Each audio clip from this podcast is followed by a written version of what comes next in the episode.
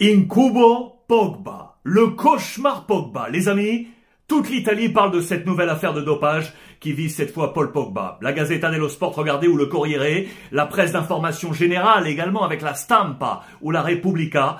Le Français a été contrôlé positif à la testostérone et suspendu à titre provisoire. Les Italiens nous expliquent ce qu'est la testostérone, produit utilisé pour augmenter la masse musculaire, également un psychostimulant facilitant la motivation, la concentration ou encore la résistance à l'effort physique. Alors, divers cas précédents dans le football euh, italien ici avancé, tous en 2001 et tous à la Nandrolone. François Gillet, le Belge de Bari, Pep Guardiola à Brescia, Edgar Davids à la Juventus ou Yapstam à la Lazio. Tous suspendu quatre mois. La Stampa parle de la caduta, la chute de Paul Pogba. La Gazeta revient sur cette année d'infortune. Le Corriere sur une vie toujours à la, à la limite. On se souvient de son différend avec son frère et cette affaire d'extorsion étalée sur les réseaux sociaux, de ses photos en vacances à la neige hiver dernier alors qu'il n'avait pas encore joué de toute la saison pour divers pépins physiques alimentant la grogne des supporters, de cette énième blessure le 14 mai dernier. Cet épisode doping est de trop pour la presse italienne.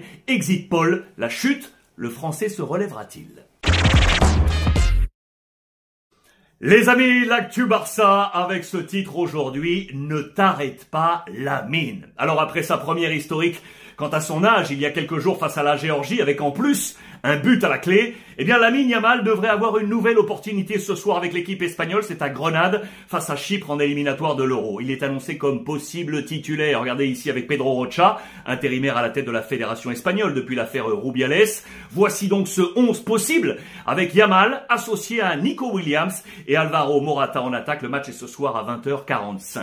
Ça y est, Deco prend seul les commandes. Vous le savez, intronisé officiellement mi-août au poste de directeur sportif en duo alors avec Matteo Allemagne. Deco est désormais seul. Allemagne est parti. Dans les faits, cela fait quatre mois que Deco travaille à la construction du nouveau Barça. Les trois prochains dossiers prioritaires, prolongation de Xavi, Yamal et Baldé. Attention également sur le feu, regardez, négociation avec De Jong, le Hollandais devenu un joueur clé du système Xavi. Un, il est déjà sous contrat jusqu'en 2026, le club aimerait opérer un plus 2 2028. Le club aimerait niveler vers le haut son salaire qui est encore indexé sur la période pré-Laporta. Laporta était arrivé en mars 2021, la dernière prolongation de De Jong remonte à octobre 2020. Et 3, Deco veut réarmer une relation un poil abîmée il y a un an. Souvenez-vous, De Jong, un temps pressenti au départ, les chantiers de déco.